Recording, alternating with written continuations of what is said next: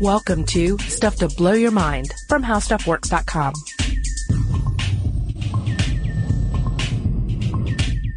Hey, welcome to Stuff to Blow Your Mind. My name is Robert Lamb. And I'm Julie Douglas. Hey, Julie, have you ever renovated a house? I have. I have to tell you that wallpaper removal is the scourge of all renovators. Oh, it's awful. that's gross. I've never had to do that. I've It- had to just like scrape tiles off of hardwood floors, but that's about it. I don't know. I haven't done that actually, so I can't say if it's worse, but I can say that from my own experience, uh, you know, being in a really small room, you know, filled with fumes, like ethyl methyl kind of stuff, and trying to just inch by inch get, you know, flowered wallpaper from the 1940s off is, is a horrible thing. Yellow women running around in them and all that. Yeah. Yes. Because, uh, it, I mean, it's rough with, with renovating because you, often you'll come into a, a house or a space that is, in, in some cases, unlivable. Yeah. And you, you have to put all this work into it just to get it up to the standard where you, you can be comfortable with the fact that you live in this space. Uh, and that's not even, you know, discussing, uh, the, the process of getting it where you want it to eventually be. Exactly. It, if you will. Right. Which can take forever and, and never happen. That's right. It has to become habitable at some point. Yes. You gotta get the, the pee pee du chat scent out of the floor. Yes. Cat pee. if possible. There you go. Sometimes it's a meth lab, supposedly the same smell. Cat pee, meth lab. That's what they say. Okay. Yeah.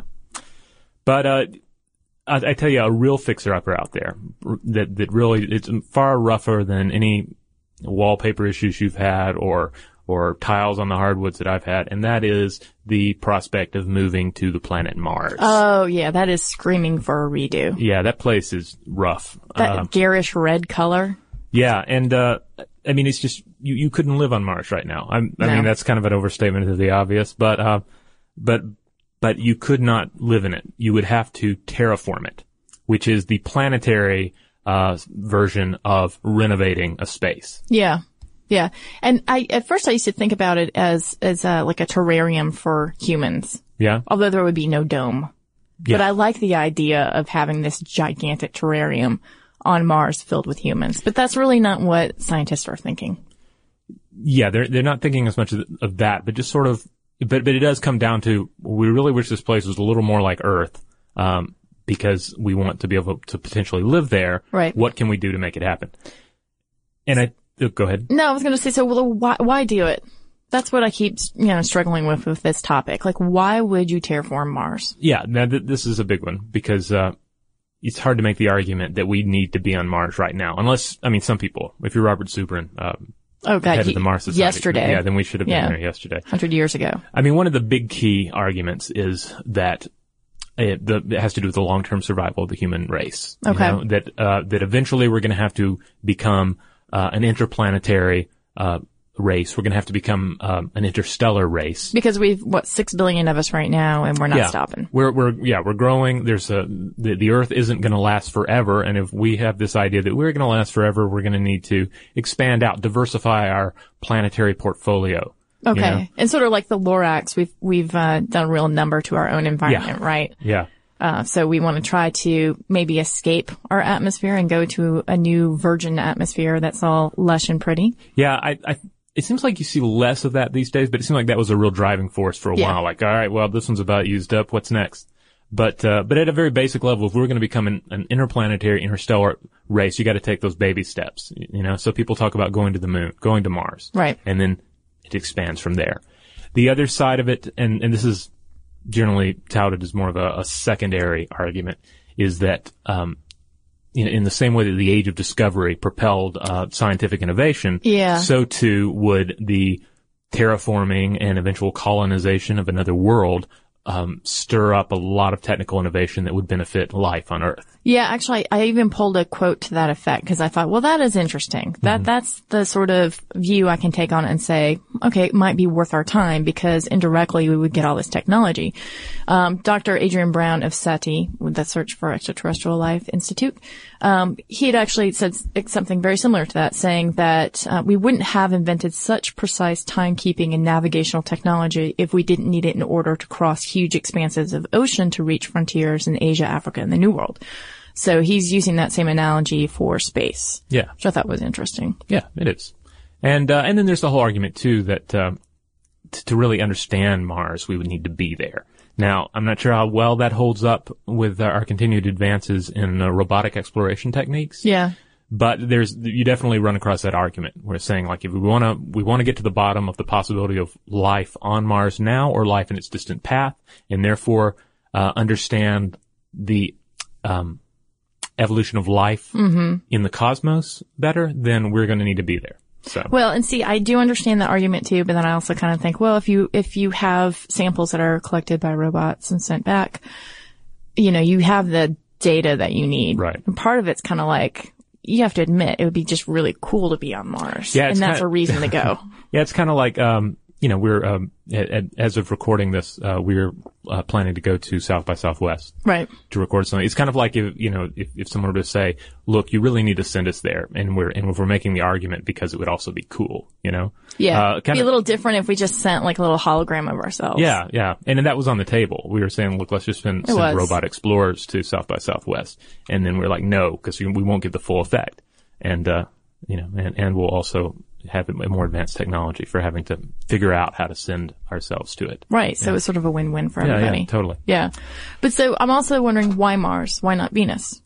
Well, Mars is ultimately the better prospect. I mean, Venus is, I don't want to get off on Venus, though Venus is fascinating. But, Yeah. But Venus is, um, is, is pretty messed up. Um, I mean, It's a hot mess. It, yeah, you like it's Literally. just, it's a hot, highly pressurized, acid uh, clouded world, and uh, and and Mars, it's just a little. It's like if you're looking at two houses, Mars is the better fix it up property. okay. Um, I think it's worth mentioning like exactly what's wrong. Venus is the teardown. yeah, yeah. Venus is more of a teardown, I guess. Yeah. There, there are terraforming schemes out there for Venus, but Yeah. but we're going to focus on Mars just because it's an easier prospect to understand. Um, and to understand what what exa- what's exactly wrong with Mars, right? We need to. Right. I, I feel like we need to we need to look at that. So one of the big things, terrible atmosphere, just Awful. really bad. Thin. Yeah. Then, um, you know, keep in mind that humans are involved to live in a very small uh, atmospheric level of our own world, Right. and uh, Sort We- of a special sauce here that Yeah, yeah. obviously isn't present on Mars. Yeah, and there are layers of this special sauce where we die. You know, if you go if you go up to the top of Everest without uh, any kind of transition, then you you wouldn't survive. Most people. Most people, Right. the, the Sherpas would do. Yeah. but they're used to it. Um, so yeah, we wouldn't get enough oxygen. We'd die. Uh, it's uh, it's just just way too thin. It lacks sufficient air pressure and contains way too much carbon dioxide. It's freezing too. Yeah, it's also yeah really cold. It's the uh, to go back to the Goldilocks idea. Yeah. Venus is too hot. Mars is too cold. Right. Earth is just right. Right. And if you had just even a speck of water, the moment that it hit the surface, it would just sizzle and evaporate. Yes. Mm-hmm. Yeah. Um, there's also um, an important point to be made about the, the fact that there's no intact electromagnetic field. Mm-hmm. Um, Earth has one. It's generated by um, hydrodynamic convection between the liquid outer core and the solid inner core. Mm-hmm. And uh, without this shielding, we'd be exposed to a deadly stream of highly charged particles uh, called the solar wind. So, uh, for reasons we don't entirely understand yet, Mars lacks the protection of this. Yeah. so only- thank you, ele- electromagnetic field. If Yeah. we haven't thanked you lately. Yeah, they have on, uh, Mars has like only remnants of a magnetic field around its Right. polar ice caps. So that's that's it's like not having a roof on a working roof on the house. We'd have to figure out how to replace the roof. Right. Um. So yeah, it's it's that that's pretty rough. But there's some potential on Mars. There, uh, you know, there there is water on on the, on the Martian surface, and right. There's, there's evidence that it. there used to be quite a bit, right? Right. Yeah. There's carbon and oxygen in the form of carbon dioxide, and there's nitrogen. Um, uh, the, you know, the problem is that it's like the, the atmosphere there is like 95.3% carbon dioxide. It's just As a point, as opposed to, was it with like a point zero one or something uh, point, on Earth? yeah, and then, uh, yeah, and also on Mars, it's like the oxygen there is 0.2%. So Yeah. really, really low. So you're going to have to supplement with oxygen and nitrogen, obviously. Mm-hmm. Um, if you were to go and terraform this in earnest. Uh, also, the, the rotation rate is on par with the Earth's 24 hour cycle. Yeah. And it's close enough to the sun to experience seasons, which is always lovely. Cause you want seasons when you live on other worlds. Well, sure. You know, you want to have your winter home on one part and your summer home on the other. Yeah. So, Richard Branson. so, uh, so then this comes to the question, what would it take to fix it up? What would it take to get that new roof on it, to, Right. to bump up the atmosphere, to scrape the horrible wallpaper off the, the walls of Mars and, uh, and make it look pretty again? Yeah, and there are actually some some very good ideas about this, right? Yeah. Good in the sense that they are solutions. Yeah, and they're based in science. Um, I, I think for a lot of people, like the idea of, like for me, the earliest I ex- experience I have with terraforming was uh, seeing, uh, I think, aliens, and they had the big terraforming stations, and I only had a vague idea of what it was doing. That it was like these giant buildings that are like spitting out smoke are going to somehow transform this world into a place that humans can live on. Okay. Which, uh, so the greenhouse gas effect. yeah, a lot of it breaks down to that. Like our experience in screwing up our own world crosses over to some of the ideas uh, for making uh, Mars a little more like uh, what we want. Okay, so we want like big coal mining factories, is what you're Yeah, saying. but basically, the, yeah, the, one of the ideas, the the aliens model, if you will, is to create these greenhouse gas producing factories. Um, you know, they would be uh, the, the the the same heating effect that we have here on Earth uh, with greenhouse gases could be reproduced on Mars by uh, setting up uh, setting up hundreds of these factories across the Martian Okay. surface. And releasing CFCs. Yeah, CFCs, methane, carbon dioxide, other greenhouse gases. Just pump it into the atmosphere. Just basically pollution machines on on Mars uh, to try and uh, it. It's kind of like on Mars. It's like the water's a little too hot, so we want to add some some uh, some cold water to, to to cool the bath down. Right. And on Mars, it's the re- the, res- the, reverse. Yeah. So, so that's one scheme. Uh, another involves uh, large orbital mirrors to reflect the sunlight and heat the Martian surface. All right, this would you know, giant mirrors, kind of like the, the the ones that the Soviets experimented with, with for the idea of uh, of of of giving sunlight to uh, dark regions during the winter. Uh, and these uh, would uh, would concentrate uh, light onto the polar caps and melt the ice. Uh, this would release carbon dioxide, believed to be trapped inside the ice. Okay. And um, the rise in temperatures would, over the years, would conceivably release greenhouse gases such as these CFCs, and the same that you find in your air conditioner or Okay. refrigerator. So like melting polar caps and then this would all lead to photosynthesis at some point. Right. Right. Years and years and years. And Yes, again, years we're talking, one of the things I think to think about is, you know, you've had some people say it could take centuries and you have other people saying it could take thousands and thousands of years. Yeah, one of the important things is when you're talking about changing an atmosphere, you're, you you get into this whole area of fluid dynamics. You get into the, into into just the, the chaos theory itself. Yeah. Just a you refresher, the idea that the, the chaos theory emerged from the attempt to create more reliable computer models of weather, of of how our atmosphere works, and the chaos theory is, is that you can only figure it out so far, and then it just it just breaks down. Right. So we're up against that and trying to figure out how to tinker with another world's um, atmosphere. We don't fully understand how our own works, or we at least the thing we understand the most about it is that it's incredibly complex. Right. So there are a lot of what ifs that end up falling into it, and different people's uh, figures uh, will you know will say decades, and another will say centuries. Well, and then there's the whole dark matter out in space. The fact that we don't really know what exactly it is and how it affects planets, right? So, uh, and then we actually talked about this yesterday about the possibility of smashing ammonia heavy asteroids into Oh, the yes. planet, uh, to sort of create the, the same uh, greenhouse gas level effect. Now this is another one that's uh, that uh, Robert uh, Zubrin uh, is really fond of and presented in his book uh, A Case for Mars. And uh, Zubrin is a really interesting guy. I, I got to interview him for uh, a Discovery News article. Yeah. And I have I don't think I've ever interviewed somebody just so passionate about their thing. And I've interviewed plenty of people who are really passionate about their their, their topics and their their their life's work. But Zubrin is indeed he's just like we should be on Mars yesterday. And yeah. here's why. Yeah. I, I, I listened to that audio file and at the risk of, um, Robert Zubrin like reaching out to me and saying, you know, you, you're the devil incarnate. That dude is a fanatic. but I kind of like that because you need the, those people, you need that passionate Oh, level exactly, in yeah. order to be like, we gotta do this, you know? Yeah, I mean, I, you got to, you need extremists or and, and, and extremely passionate people to push these ideas into the public mindset. Otherwise, there too many people will just not listen. Right. And, and also, you know, I know this is a little bit of an aside. I was thinking about him and I was thinking about his role and I thought, even if this doesn't happen right now, I mean, he, he very well may be like the Da Vinci Yeah. in the sense of his time and that, you know, Da Vinci had all these drawings for flight, but obviously the technology didn't exist until much, much later. And, uh, you know, who knows? People could down, go down in history and be like, that Zubrin guy was righteous. Yeah. He knew what he was talking about. And he was, yeah, he was ahead of his time. We Yeah. should have, we should have been on Mars in the, uh, the 20th century. right.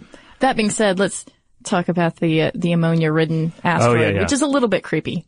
well, it's a, it's one of the, another one of these ideas that's just very catastrophic sounding. Yeah. Because you're talking, messing with the planet's atmosphere. It's, it's very reminiscent of some of the, uh, the, the scenarios we look at with things like nuclear winter or, or, um, um, or, you know, asteroids, uh, impacting the Earth. Right. Um, and th- this basically boils down to the belief that if you hurled these large icy asteroids that were just full of ammonia uh, at Mars, they would produce tons of greenhouse gases and water. Okay, so you would need nuclear thermal rocket engines, and you'd have to somehow attach these to an asteroid from the outer solar system, and then the rockets would move the asteroids in about uh, four kilometers per second for a period of about a decade. Uh, before the rockets would shut off and allow the 10 billion ton asteroids to glide unpowered toward the Martian surface. And uh, the energy released upon impact would be about 130 million megawatts of power. yeah. Yeah. Yeah. And, and can you imagine the dust settling Yeah. from that? I mean, it would take centuries and centuries. And it's uh, now that you mentioned dust, that's another uh, scheme that's out there is to take material from a C-class asteroid um, or a Martian moon and spread it over Mars' polar caps. So this would be um, another kind of drastic global warming type of scheme. Coat it with dust, the poles would then absorb more solar radiation because remember you'd have you know you wear a dark shirt on a sunny day, you're warmer than if you wear a white shirt. Right. It's the same scenario. You're absorbing more sunlight. Um, Yeah, they absorb more sunlight, causing them to heat up, release carbon dioxide, atmospheric atmospheric pressure um, increases, and you'd have the the greenhouse effect. And eventually, we get it up to the point where Arnold Schwarzenegger's eyeballs would explode if he took his helmet off. That's the ultimate goal Sweet. in all things, but but also in, in terraforming. All right. So, I mean, I guess that that is the point where then people could be supplemented with oxygen and nitrogen to a certain degree, but not like full on like they would need right now. Yeah, the, any of these uh, schemes you're looking at, it's not you wouldn't be able to turn Mars into you know, Idaho in a, a decade or a century. You know, there would be this long, slow process of where it becomes more Idaho-esque. Yeah, and I guess that that sort of plays into the the outmoded idea that this would be a population outlet for for Earth, right? Like if we reached 20 billion people, by the time we actually by the time we reached 20 billion people, you'd have to assume that we would have had some sort of solution in place because by the time that you can actually have Mars habitable, it would be thousands and thousands and thousands of years from now. Yeah. So that's one of the arguments of like, eh, let's not try to, this shouldn't probably be our backup plan for humanity. right. Plus, I, I, I like to, or I don't like to think this, but um, it seems like it, it, the more we we move towards potentially having more world peace, uh, that's just going to get in the way of people needing to leave here. So we, uh, if we got to the point where we had the technology to to to go to other worlds and seed them with our people, uh, you might want to make uh, conditions on Earth particularly hellish, and then people would have a reason to flee, right? Right. Right. Same model as the early col, or just a, a good reason to make tons and tons of money, which is another huge factor. Uh, you get into like mining on, on Mars for helium three and things like that, uh, then you could conceivably see it uh, being a possibility. Yeah. Yeah. Halliburton's all over this.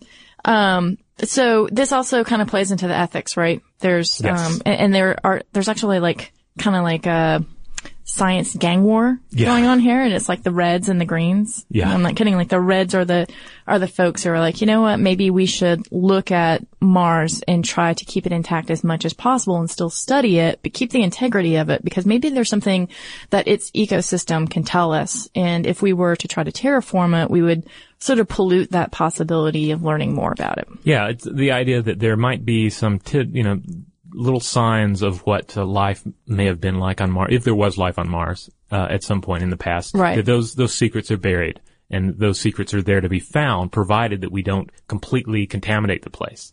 It's Right. it's like a controlled crime scene. You, don't want the bumbling local detectives to go and local police officers to come in and touch everything because the big city detective he needs to get in there with all his high tech gear and figure out what's what. Right. Like we wouldn't want to introduce an invasive microbial species that would just, you know, lay waste to everything. Yeah. Cause then we'd be like, oh, we didn't learn anything really about Mars. Now we're just trying to fit our earthly paradigm, you know, into Mars, this other thing, which we don't really know about yet. Yeah. Yeah. So those are the reds. Yes, and then the the Greens, of which uh, Zubrin is definitely a member. Oh yeah. Um, I mean, his whole thing is like this is. Uh, I actually he put it really nicely in the, the interview I did with him, um, and I'm, I'm, sure he's used this, this, exact example many times. But he's like, if you were to make the argument, hey, let's take um, let's take Earth and let's turn it into a, a barren, lifeless world. Let's do that. Let's let's get started in this project right away. You would say, dude, you're crazy. Don't turn don't turn the planet, this living, lush planet, into a desert. Right. And his thing is, then the the reverse is, is is true too. That the argument, like, look at Mars, it's dead, it's empty, there's nothing living there, it's a wasteland. We have a responsibility to turn it into a green world. See, and that's the, the problem I have with it because it's like absolutism, right? Yeah. It's like, it's dead. Yeah. And I was like, well, I don't know because NASA actually has said, well, we, you know, there are these methane plumes that keep kind of unfurling in front of us, making us realize that there's methane being released, which kind of points us in the direction that there may be some sort of life form, you know, at least on a microbial level. Mm-hmm. And so we can't necessarily pronounce it dead. Yeah.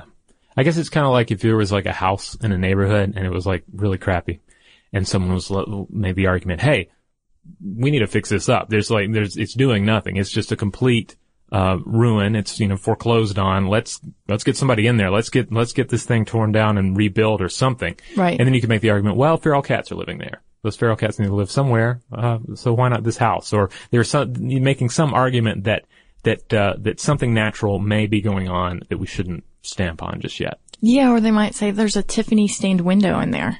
You know? yeah. You can't knock that down. Exactly. Okay, that's an even better example. Yeah. Yeah, yeah. So I don't know. That's I think it's a very fascinating uh topic and I do really like the idea of technology coming out of the maybe the thought experiment of Yeah. it. But obviously it's something that um that we're you know, at least in the United States, we don't necessarily have the economic power to put a lot of money into.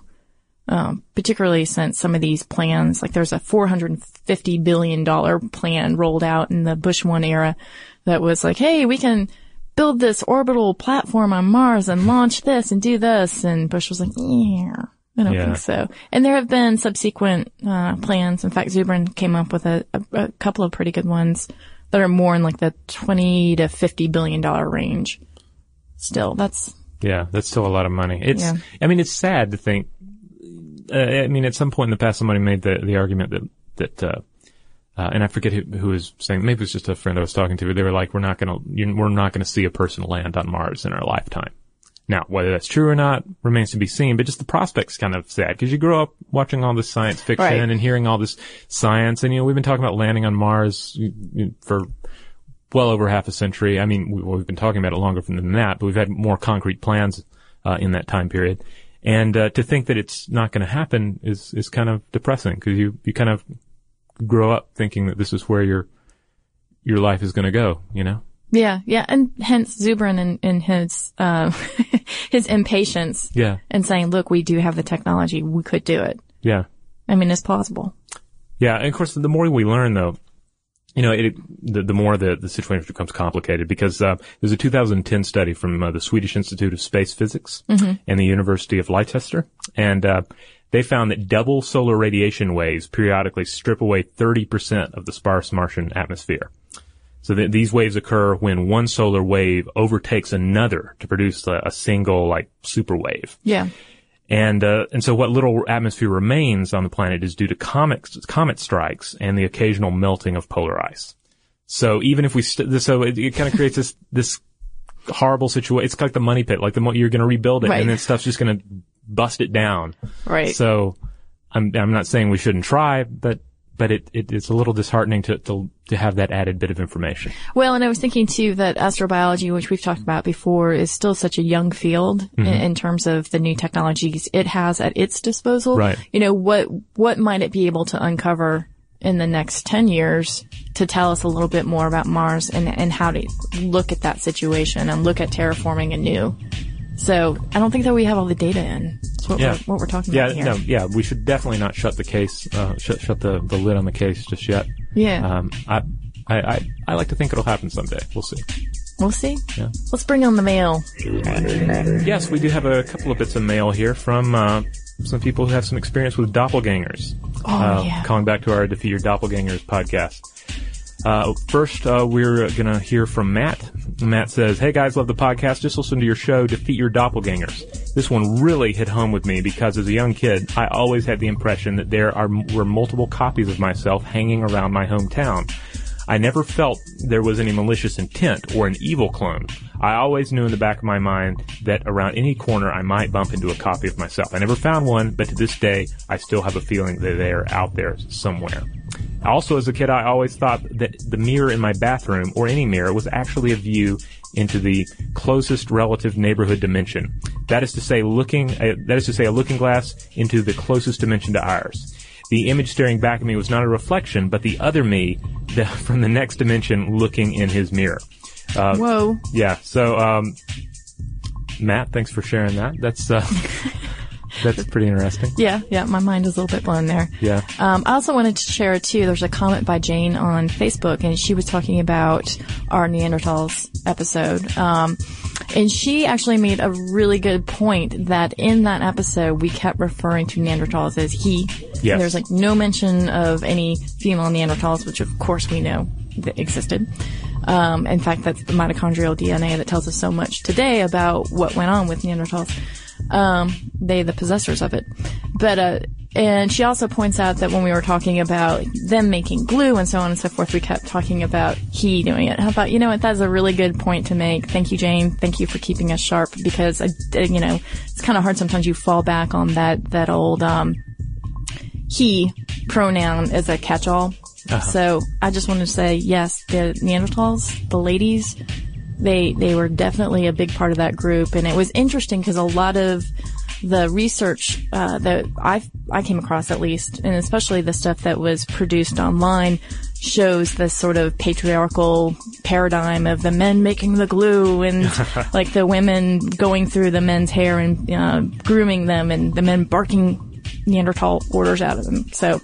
Uh, anyway, again, thank you, Jane. And I love these comments that you guys give us, you know, via email and Facebook, and you guys really give us some good, thoughtful insight.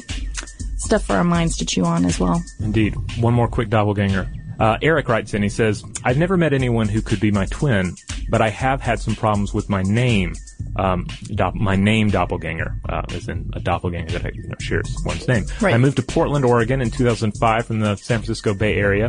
When I applied for a library card here, I was surprised to learn that there were unpaid overdue books under my name. Turns out someone with my name, please don't read it on the air, and gives, gives his full name, um, is also living in Richard the, Branson. is also living in the suburb of Portland. The town has a population of a little less than 23,000 people. So, yeah, that uh, happens probably more frequently. Uh, we encounter individuals that share our exact name, and uh, especially if you end up Googling your own name like I do uh, way too much. You know, it's like, when am I going to overtake the murderer Robert Lamb? When am I going to overtake the uh, the uh, He-Man, the animated series animator? Yeah, mine, mine, uh, I think I'm like a, Julie Douglas is maybe a triathlete somewhere in Austria or something. I can't Yeah. remember. I haven't Googled myself for a long time, but I was like, you go, Julie Douglas. Yeah, the the Julie Douglases of the world need to stick together and make it work, right? yeah, yeah. I just did a little fist bump to you guys out there, Julie Douglases. Well, cool. If you have uh, any uh, little tidbits to add or uh, just want to interact with us, then uh, head on over to Facebook or Twitter. You'll find us as Blow the Mind on both of those. We keep that updated with all sorts of good stuff. And you can always drop us a line at blowthemind at howstuffworks.com. For more on this and thousands of other topics, visit howstuffworks.com. To learn more about the podcast, click on the podcast icon in the upper right corner of our homepage. The How Stuff Works iPhone app has arrived. Download it today on iTunes.